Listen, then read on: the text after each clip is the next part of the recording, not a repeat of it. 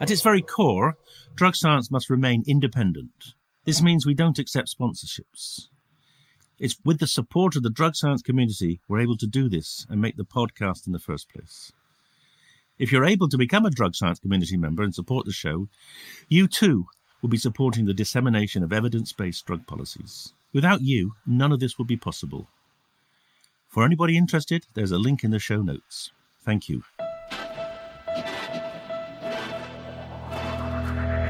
Hello and welcome to the Drug Science Podcast with me, David Nutt. Here we're bringing together experts and activists for a rational, honest, and informed conversation about drugs. Well, hello and uh, welcome to another Drug Science Podcast. I'm David Nutt, and tonight with me, I have one of the true greats of the psychedelic space a man who was there at the very beginning and still here now and still pioneering research and developments in this field. His name will be familiar to all of you. He's Jim Fadiman. Welcome, Jim. Thank you so much. It's lovely to be here, and it's it's wonderful that, that, you and I are connecting because we kind of we overlap in so many areas, but we actually haven't had much time to talk to one another. No, you helped me out with the review of microdosing, and that was very, very helpful. We published a couple of years ago. But I, I want to get to microdosing a bit later, a bit like yeah. you, really. I, I want to start at the beginning, and I want you to tell me and, and the listeners about your beginnings because I'm not sure many people know about them. Well, many, many years ago, when psychedelics were basically unknown, except that Sandoz Pharmaceuticals was desperately trying to figure out how they could commercialize this peculiar chemical. Mm-hmm. I entered, I met my undergraduate mentor, Richard Alpert, Paris, where I was living. And uh, he said to me, The greatest thing in the world has happened to me, and I want to share it with you. And I thought, Well, that sounds like a, a, a pretty nice offer. I said, Okay. and then he reached in his breast pocket and came out with a little vial of pills. And I thought, what is going on? I was so straight that I, I didn't drink coffee. Although I was living in Paris, I did have a bit of wine, but but very seldom. And here was someone offering me some kind of pill for something.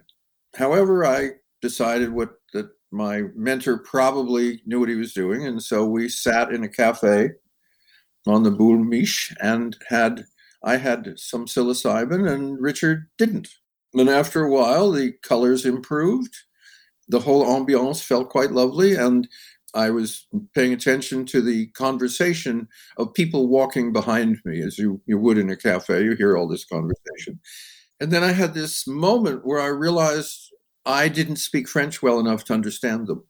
But tonight I was understanding. that was my first revelation that something odd was going on. And, it, and it, it got a little more intense. I think we now call it coming up.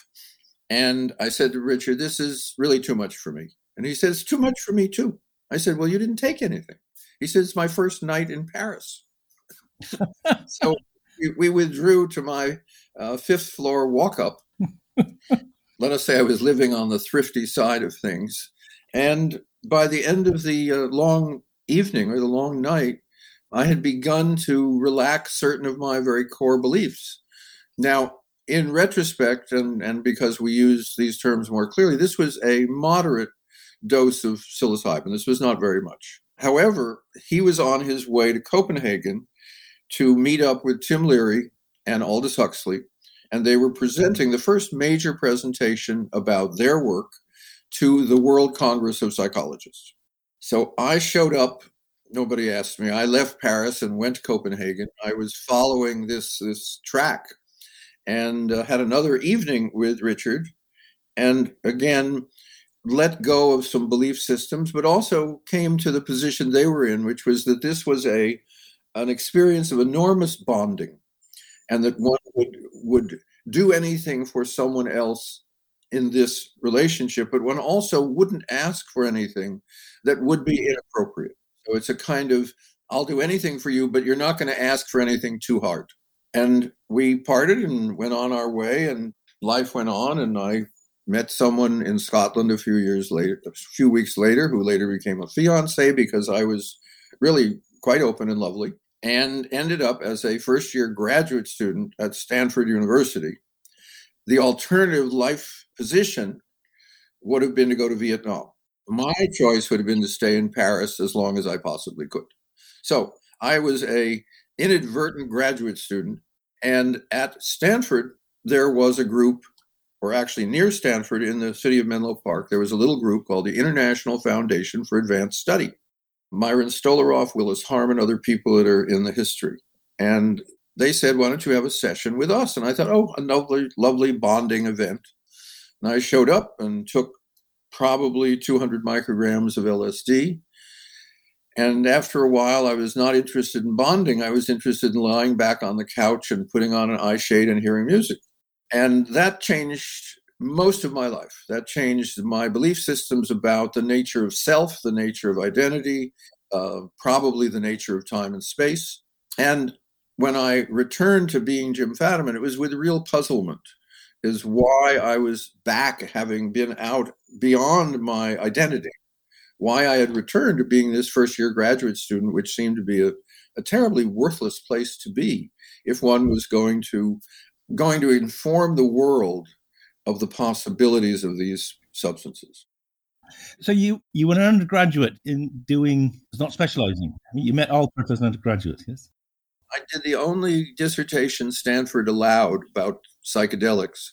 Stanford was a little terrified at becoming like the Harvard of the West, where they just fired Tim Leary and, and Dick Alpert, and it was a big scandal. So suddenly, suddenly my work became something we didn't want to talk about. Right, right. But then you went back as a graduate student to do a PhD in what, in psychology or in, in... Well, I was informed that if I did a dissertation on psychedelic therapy, which is what I did, that I would never have a, a decent academic career.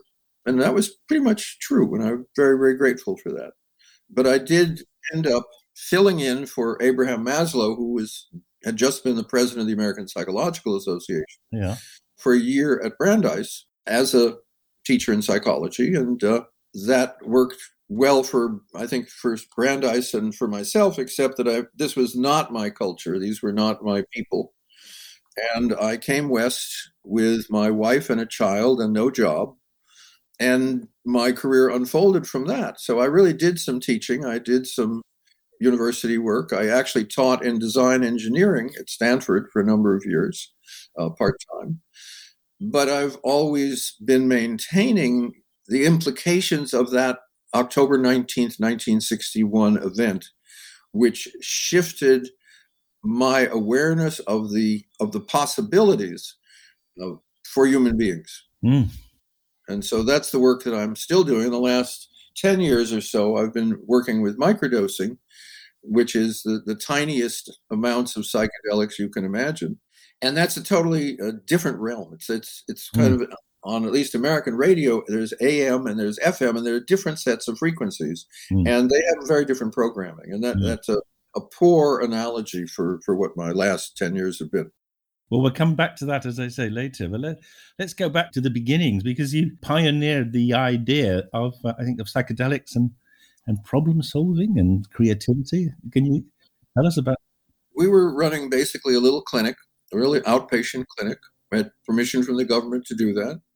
And then Willis Harman and I were talking, and he felt that psychedelics could be used for hard science problems. And it didn't make a lot of sense because people were taking psychedelics at the at the level we were giving it and losing interest, let alone in their problems, in their career or in their physical being. Uh-huh. And it seemed a little bizarre that we could do this. However, and this is not in not in the literature, what we really did is we got together, four of us, and we took a low, lower dose, mm-hmm. uh, prop, probably 50 micrograms. And as a group, we tried to create, to design the study to see if groups like ours could create, could basically set up a problem solving yep. uh, research study. Mm-hmm. And what we found is that we did a pretty good job. And we also found that working as a small group was not going to work very well. So we ended up designing a study where we had individuals who were senior scientists and who had to get into this study you had to have a problem that you had been working on for several months and had not made progress. You had basically failed. Yep. Now, these were people with a very, very small amount of failure in their careers. These were very successful people. And our reasoning was that in order to keep people interested in their problem, their science problem, mm-hmm. they had to have an emotional component. They had to care. Yep. Yep. And so they had to care to, in a sense, recover some of their self esteem. So that was how you got into our study. And through Willis Harman and some others, we really were in touch with senior scientists. And what we just said is this is an opportunity for you to work on your hardest problem. And we think it'll be very successful. So we were also setting up a, a set and setting or placebo generating, if one likes that kind of term, situation where they would be likely to be successful. And so the we also gave them some psychological tests or tests in the literature, quote, for creativity. And we picked, we tried to pick tests that were known to be extraordinarily stable, meaning you could take them every five years and your score wouldn't change. So we were looking at things which the psychological community felt were were givens in the system, in your own mental system. So we did that. And as one newspaper many years later said, 48 problems, 44 solutions. We had patents, we had products, we had publications come out of this. And probably most remarkably, with one exception, people did not go into their personalities, did not go into the, the geometrics or the beauties of, of mm-hmm. but actually looked forward to working on their problems. And again, we did a little bit of research, and they they indicated that their creativity maintained at a higher level for the next few months.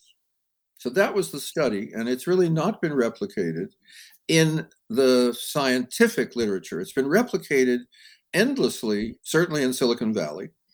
At one point, if one looked around and said, of you hundred heads of corporations in Silicon Valley, how many of you owe one of your major insights for the products you're now making to your own psychedelic investigations? And the answer would have been 20 or 30 of those hands would have been raised. So it's it became quite well known that psychedelics influence creativity. Mm. It faded away in the scientific world because only people who worked illegally were allowed to take psychedelics mm. for the next, you know, 40, 50 years until now.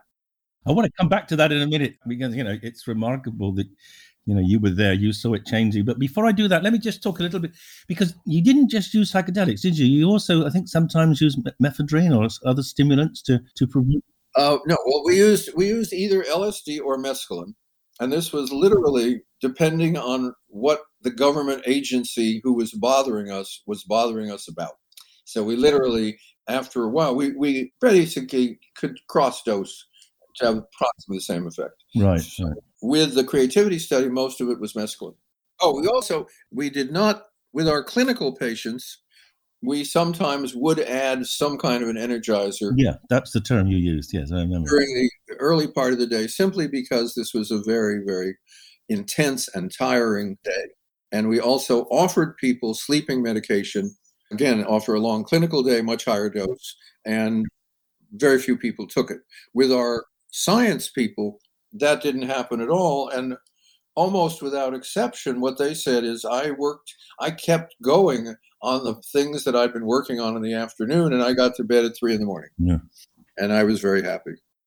So there's always this this interesting question about uh, what determines the, the nature and the direction of people's psychedelic experiences. And you're saying if people have got a, a serious problem, they'll go in there and they'll keep the problem will become the center of the of their being of their experience. And well it's a it's a set and setting question. So if you look at say the ptsd research from the first day people want to enter the study they're focused on their ps their their mental illness and their their pre-work with not with a trainer and not with a coach but with a therapist.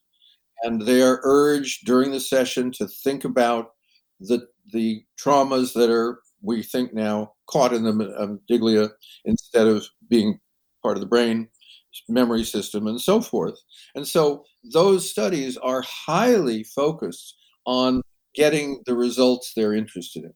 And when people actually wander away from, in the therapy sessions, from material that is therapeutically valuable, they're brought back. We basically set it up so that these people were eager to work on science problems.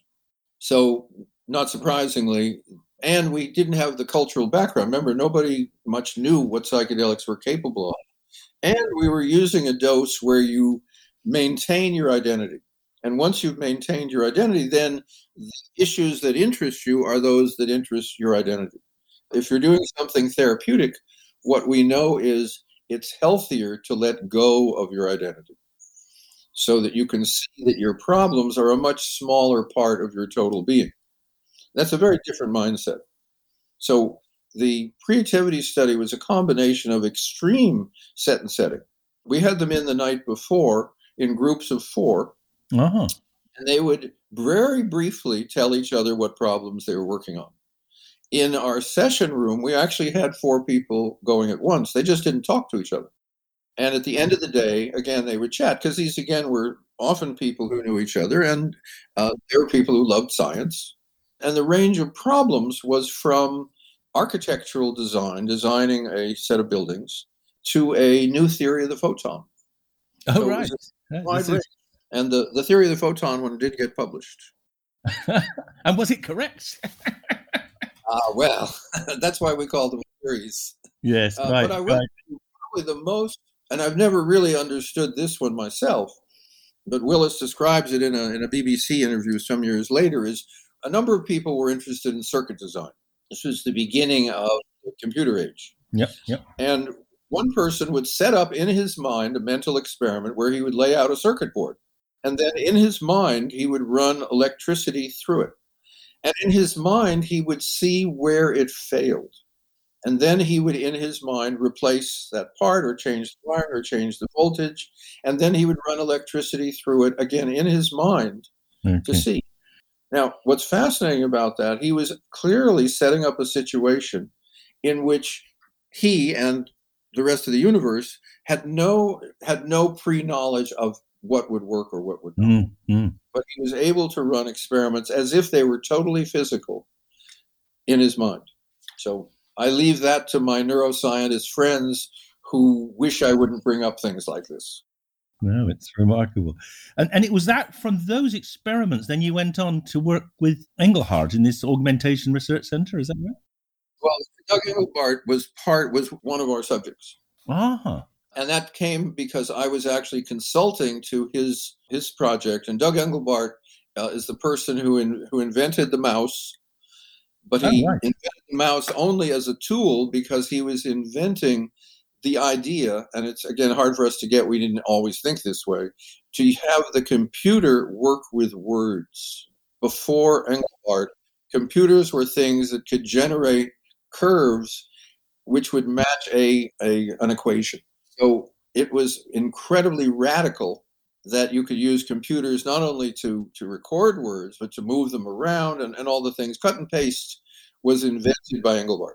Right. So so I was a consultant to that project, which is a whole other wild part of my life. Well, tell us about it. This is a great opportunity. I, have only just learned about it from briefing myself and you.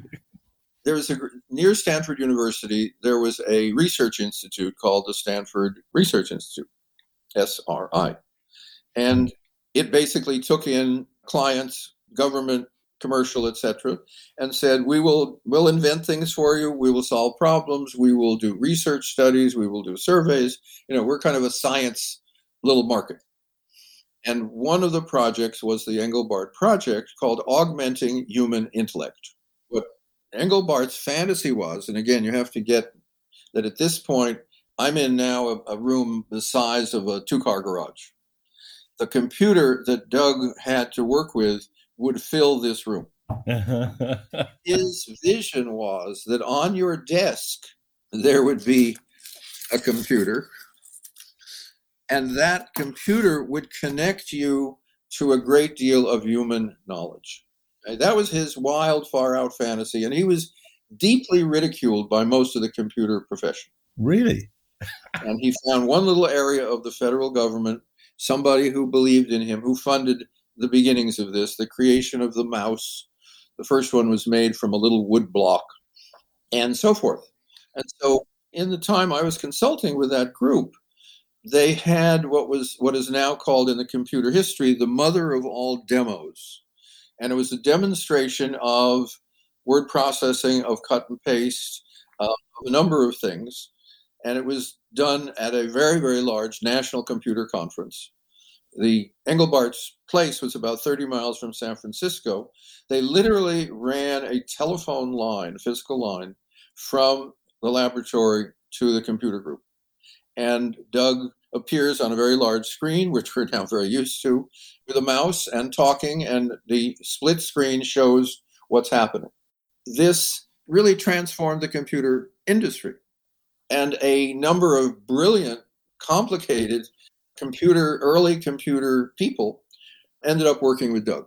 And one in particular, I remember Charles Irby, he was at that demo, and wherever he was doing, I believe, graduate work or postgraduate work, he showed up the next day at, at SRI. And he said, I want to work with this group. We said, We don't have any openings. He said, I'll wait. and the next day he was in the lobby. And the next day he was in And he became a very, very core member of, of the team so that and that team, if one looks at uh, kind of history of Silicon Valley with all those little lines of where you worked and so forth, these people were an important set of resources for Silicon Valley. But it came out of Engelbart's personal vision of a that a personal computer was a possibility. Do you think that was the vision in any way encouraged or even seeded by psychedelics? Could could we claim claim the computer as a I'm always sorry that, that Doug had already invented the mouse by the time it came through. I would say that the vision was fairly solid, and that you know, Doug's being part of the creativity group moved parts of it along because also his second in command, William English, also was part of that group. And by that time, they had lots and lots of problems, but the basic structure was there. And they were, in a sense, waiting for the computer industry to move from the, the room size. And in a demonstration, in a discussion at Stanford, like 30 years later, a kind of major celebration of, of this demo, the person uh, running the, the event said, This holds more computer power than Engelbart had in his laboratory. And 24 people were running off of that computer. and you'll you'll get why I was why I was asked to be part of this. Why is a psychologist part of this? Yeah, quite. Tell us why. they were all using a computer language that they were writing. Okay. Now we don't see it as much anymore, but the, uh, computers crash.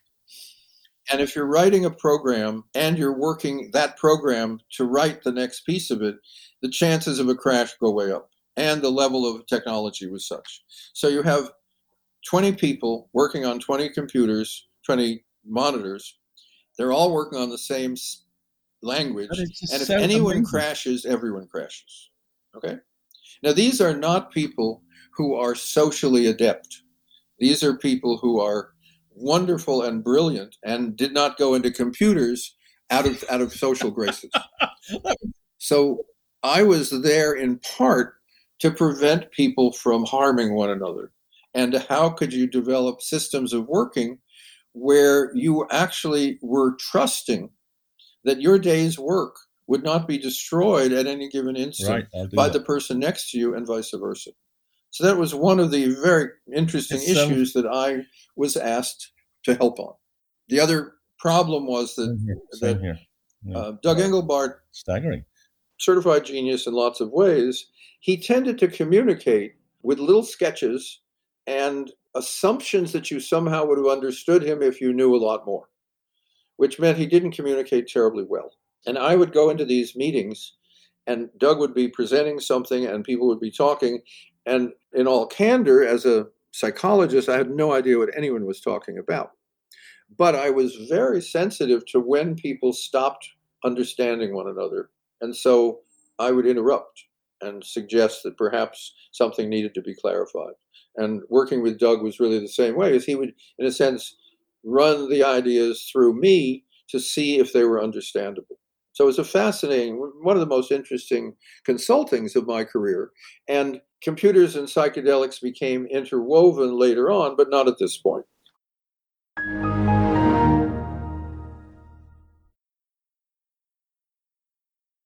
Here he is. Hello, Jim.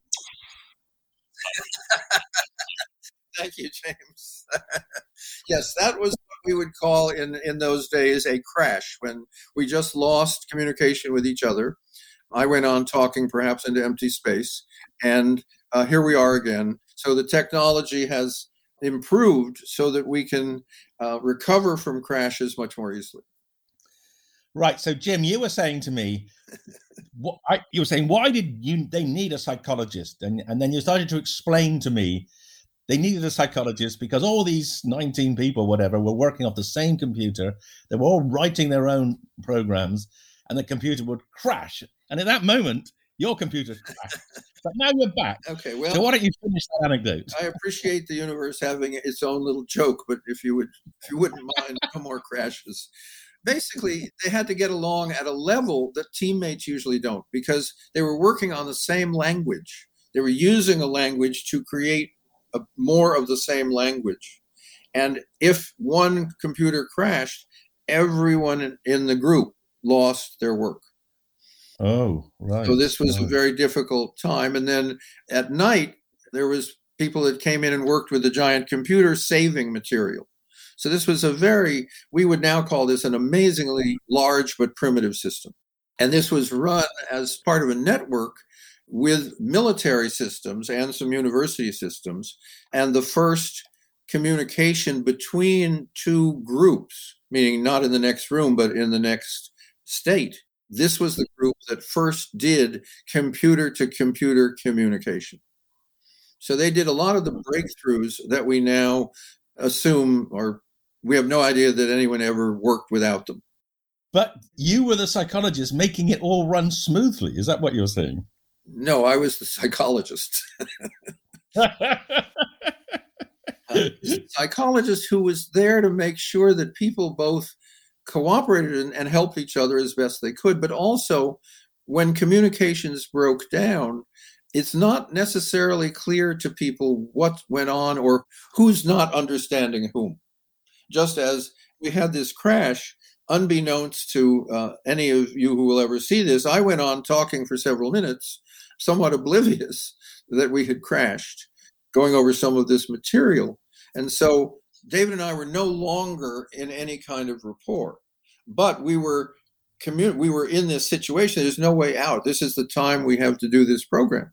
So I was the person who often would deal with people who who had lost it in some way, as well as deal with the simple question of moving technology from here to here is not that easy. Jim, let me just explain to the listeners what you've just done. When he said here, he was pointing to his brain.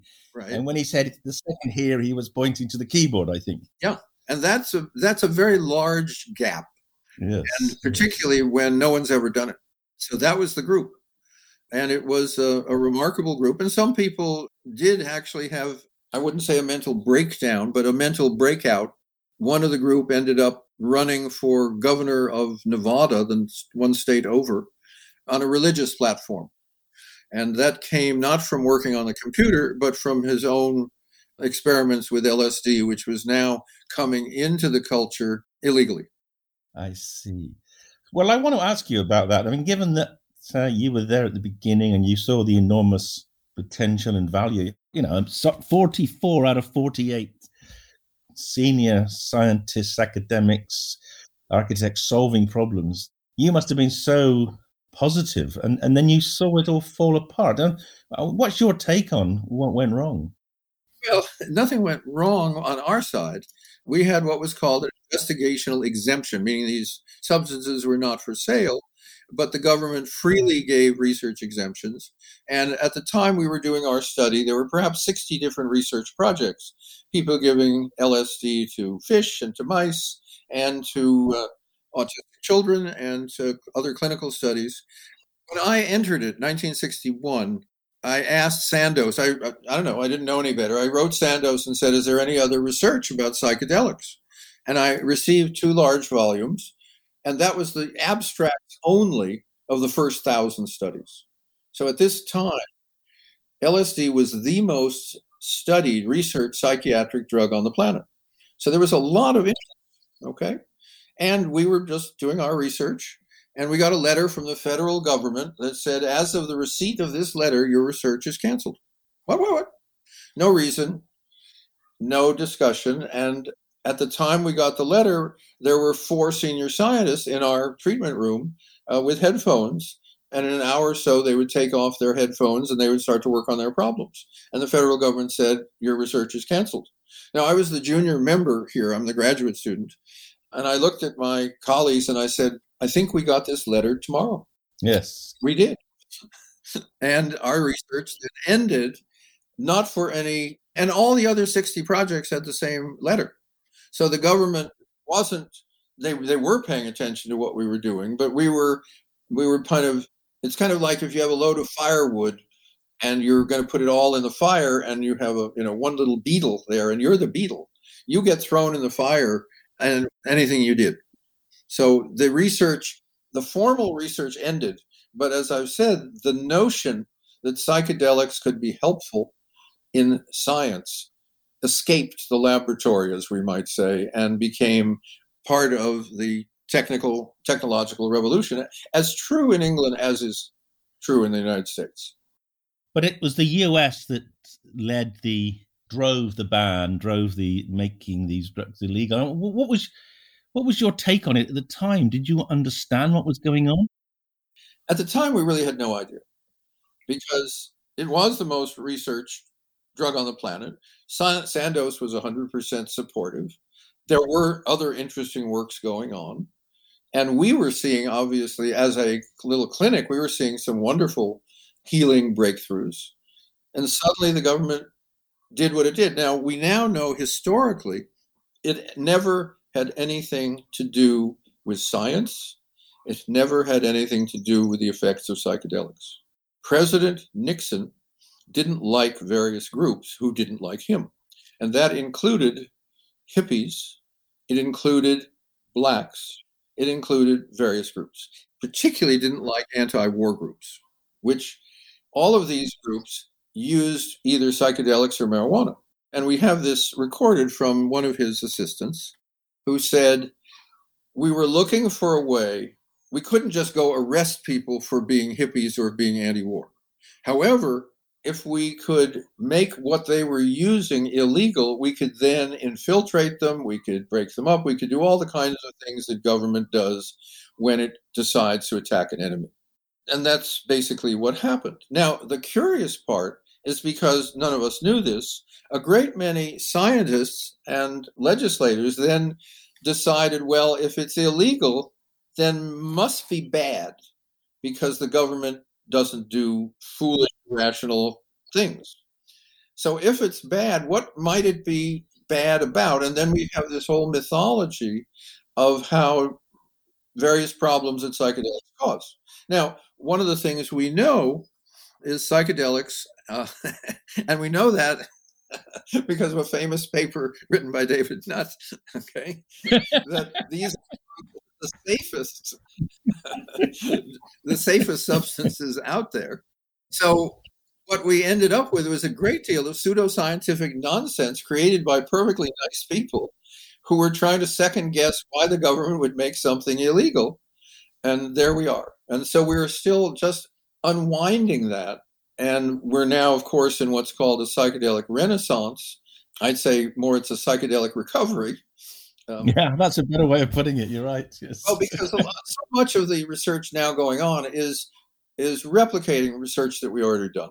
So when someone says, "Oh my God, psychedelics reduce depression," and I think, "Yeah, yeah, we do that 60 years ago." Now they say, "But you didn't use a double blind," and I said, "Well, we didn't have any funding." you try try doing a double blind without funding, and you'll find that they're much too expensive. And when you're doing research to find out what you already know, it's a, it's pretty easy to design the research. Now, right now, I think we're getting into genuinely different research. But for a lot of the research that that has been the core of the Renaissance, has been catching back up to where we were in the in the mid '60s. But so, Jim, that must have had a huge impact on your career. What what did you do? Was when you, after that letter, the, the day after? What did you do the day after? well, oh my goodness, the day after, I thought, well, I've been told that if I do my dissertation, which I just done on psychedelics, I'll never get an academic job. And I thought, so I was fine. I was working with psychedelics, and then they said, well, and you can't work with psychedelics either. Okay, and I have a wife and I have a child, and I looked around for other things to do. And I finally realized if I had learned something about consciousness and about culture and about a lot of things through my psychedelic research, then perhaps I had either some skills or some abilities that the culture could use. So I ended up working with a small consulting firm that had four psychologists, and one of them was had a, a, Ford Foundation grant to go work in Africa for a year. Now he happened to have been someone who knew about our research, and we had actually worked with him.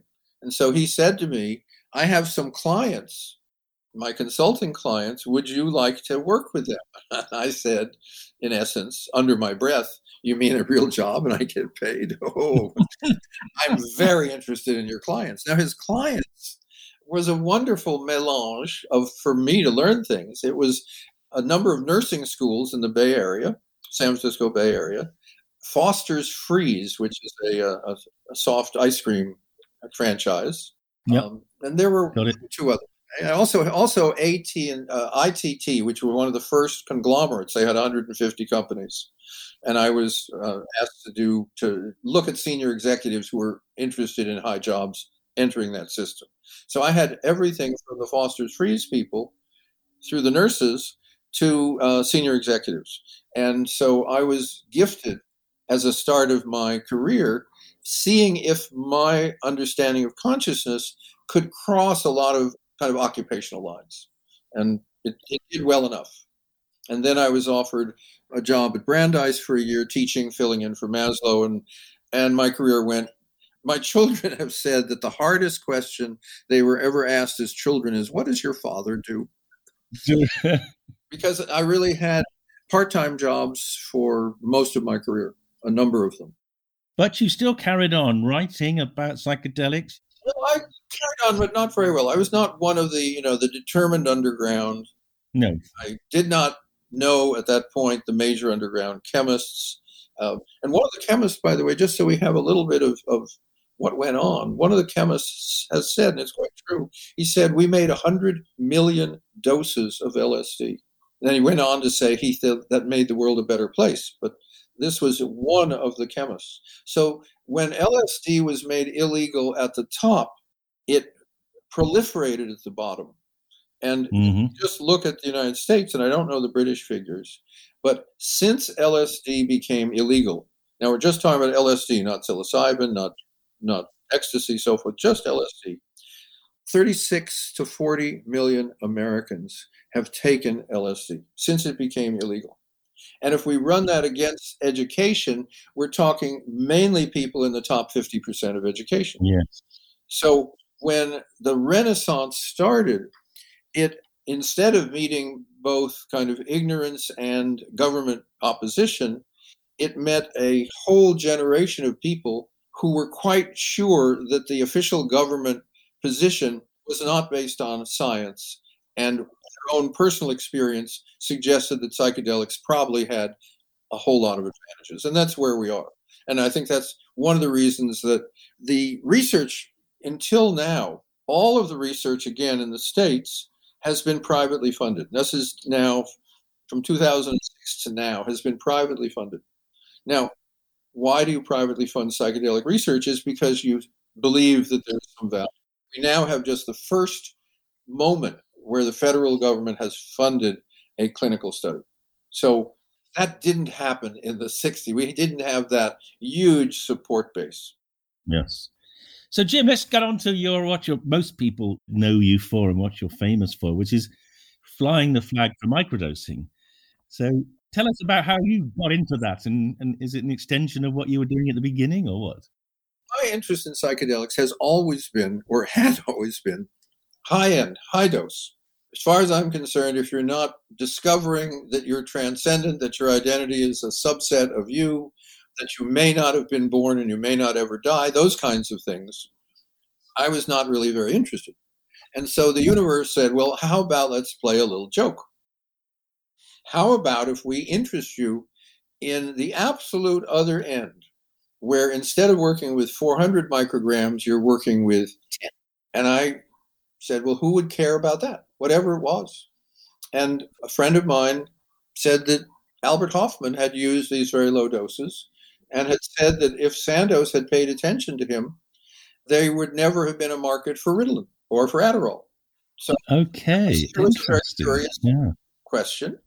And my friend suggested, this is Robert Forte, F O R T E, that I look into microdosing. And, and, and, truly, my interests were who cares? But I can tell you the definition of yeah, yeah, yeah, I understand.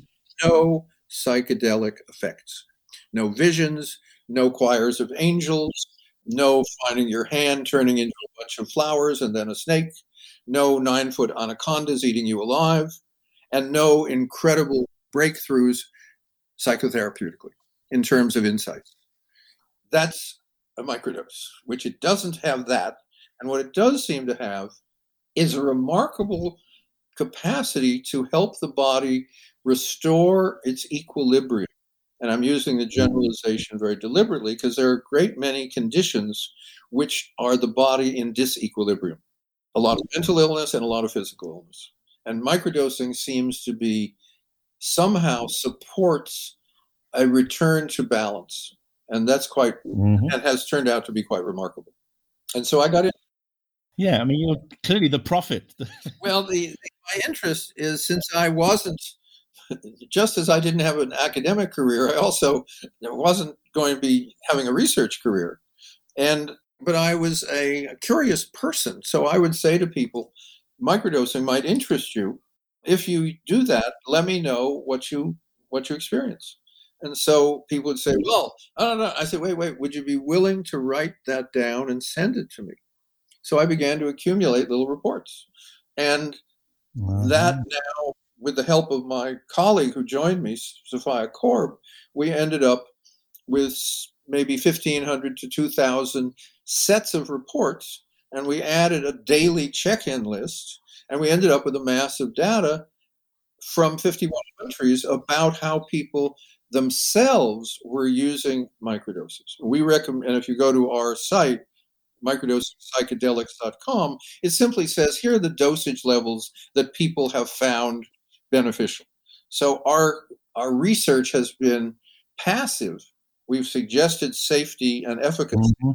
but the reports that have come in have been generated entirely by people working on their own.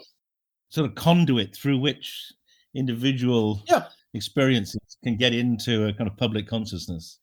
Yeah, that's a nice way of saying it, which is, and then of course we then turn around, and, and what we've said in our cover letter is if you tell us how it works for you, we can then answer questions that other people with your condition will tell us. And that that cycle keeps going and is going even even as I'm sitting here.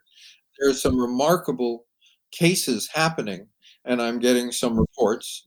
And there are now other groups who have done similar kinds of surveys, and we're beginning to share information about the problem for microdoses is it seems to help too many too many conditions, and that scientifically is always suspect. Unless you change your paradigm, if we're talking of pharmaceutical, pharmaceuticals are designed for as tight a focus as possible. That's just a business model. Vitamins, we assume, affect the whole body. Microdoses uh, work seem to work more like vitamins than by than pharmaceuticals. That's just a observation, not a uh, not a proof. It's a very good analogy. And have you ever been pestered, or you know, do the FDA or the or the feds have you ever had any trouble with the uh, establishment? We're it's like we're kind of ignored out to the side. Uh, I mean, here we have thousands of cases, and what I love is I read someone that says, "Well, microdose research is anecdotal. And I think anecdotal means somebody told you something. And I thought, well, what happens in a laboratory study, say you're studying smoking cessation, and you say to people, how much are you smoking? And they say two packs a day. And then they go through the whole process. And several months later, you say, how many cigarettes are you smoking? And They say one every two weeks. That's not an anecdote because they were told it inside of a research project. But if someone writes me weekly and tells yeah, me yeah. that their thyroid is no longer causing them their their low thyroid is no longer causing them fatigue. I think that's as good a data as the other. Because what it says is why don't we look at because wait a moment psychedelics thyroid let me do a quick scan of the literature since we now have databases. There's nothing. Well wait a moment there is something. There's one case. Now in other sciences think biology think astronomy one case suggests that there's something there and you uh, get very excited. I mean, you, you read a National Geographic thing and it says, I went to the jungles of Java and I found one plant that nobody had seen before. And everybody says, you, you know, that's a whole, that now exists. We know that plant exists on the world. We could cultivate that plant. We could do all kinds of things. Yeah. yeah. So it's very important to realize that that your tools often restrict your thinking. And the wonderful thing about what we call citizen science is people don't know what the limits are and they, they discover things you would never imagine looking for. It's a new paradigm, isn't it? And it's uh, completely the opposite of, of what, what, as you pointed out, has happened in medicine is it's become so commercial and it is because if you think about it, pharmaceutical companies well, one of, one of the things that is different is the pharmaceutical model has a lot of power and a lot of value, but it, it comes out of you start with nothing. You create a molecule or you take, you derive something from a plant and you, you don't have a huge database. So you create it and you gradually find out the substance in a certain dosage harms people in a lower dosage, it doesn't, and so forth when you work with psychedelics, you're coming from a massive citizen generated database. You've already tested, so to speak, lots and lots and lots of variations before you go into quote science. So it, it's puzzle. It's not puzzling to me because there's various cultural and commercial reasons. The same system that is used for unknown substances is applied to well-known substances. And there's a lot of, I read a lot of research and I thought the researcher knew perfectly well what the results were going to be. It was a question of how do you manipulate the system so that those research, those, those results are pretty much obvious. And that's a fine, you know, I have no quarrel with that, but it's just, I'm not a researcher. I'm a searcher, which means I love discovering things, and other people can then rediscover them or even you know, one of the tools that, that seems to be inappropriately used is a double blind. Yes. Unfortunately, it's become almost uh, impossible to argue against. It's become a religious belief amongst many doctors. Exactly. If, if it's not being done double blind, it doesn't. It's not true. I mean, it's completely. So what I say to people is, if you want to do a double blind on the data that I'm sending you, God bless you. But don't say to me, well, we don't know if it's true because we haven't done a double blind because that's that's a religious test. Uh, one thing I want to ask you is that, as you know, we've you know replicated, recovered the kind of insights you had back in the '60s, with with uh, in treating depression with psilocybin, and the problem is not getting people well, but keeping them well. And and I'm just wondering whether whether microdosing might be a, a viable way of of holding people well once they've made that initial recovery. Do you have any experience of? There's a very good study in England of depression, and psychedelics improving depression. And these were treatment resistant people. Unfortunately, because it was a laboratory study, when the study was over, they said to everybody, goodbye. The reason I know that, it's a sad moment, but several of those people came to us and said, we can't, you know, the researchers basically have said, we're done and we're getting depressed again. And we said, well, you live in England, there's something called fairy caps that proliferate over England. They are a psychedelic mushroom. If you microdose, let us know. And of those two people, one of them found that microdosing totally alleviated his depression again, and the other didn't. Okay. Now, neither of those cases ended up back in the research in the researchers' area because they were that's not good science. And it's terrible humanitarian behavior. So that terrible medicine. I agree. Again, if we look at depression, in our initial group of maybe 800, maybe four or 500 were people who were treatment resistant depression. Because the only people who show up for citizen science microdosing are people for whom antidepressants haven't worked. And even the companies that sell antidepressants say, well, 30% of the people it won't work. But we don't know which 30%, so everybody can take it. Okay, that's a commercial decision. So what we found, and, and it was startling, is people would say, I'm on my second dose of microdosing. Microdosing is taken every few days, it's not every day. They would say, I'm back. Mm, I'm me. Mm. And it would be this startling awareness that they were not depressed.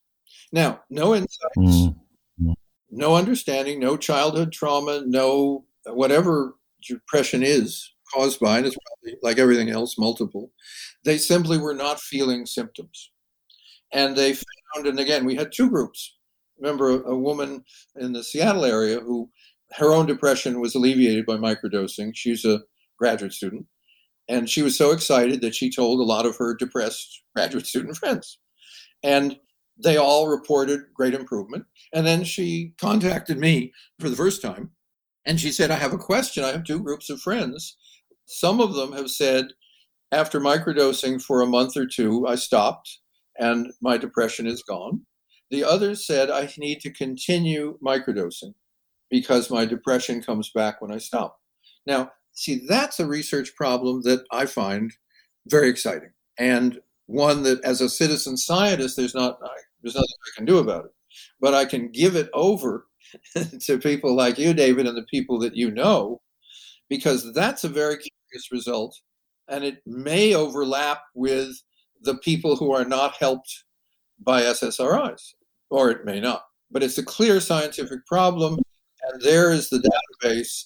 And my job is now to hand it over and say, if you're really serious about learning about psychedelics and depression, here's a result that you won't find in a, any, any high dose study because you stop too soon.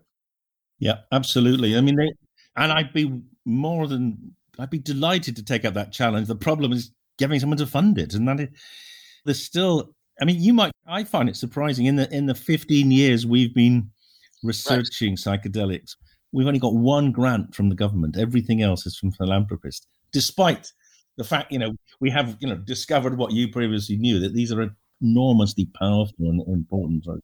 You and I both know we can at least think of two major governments who for reasons that aren't even clear to us, and we've spent a lot of time looking at it, somehow turn away from things that improve people's health.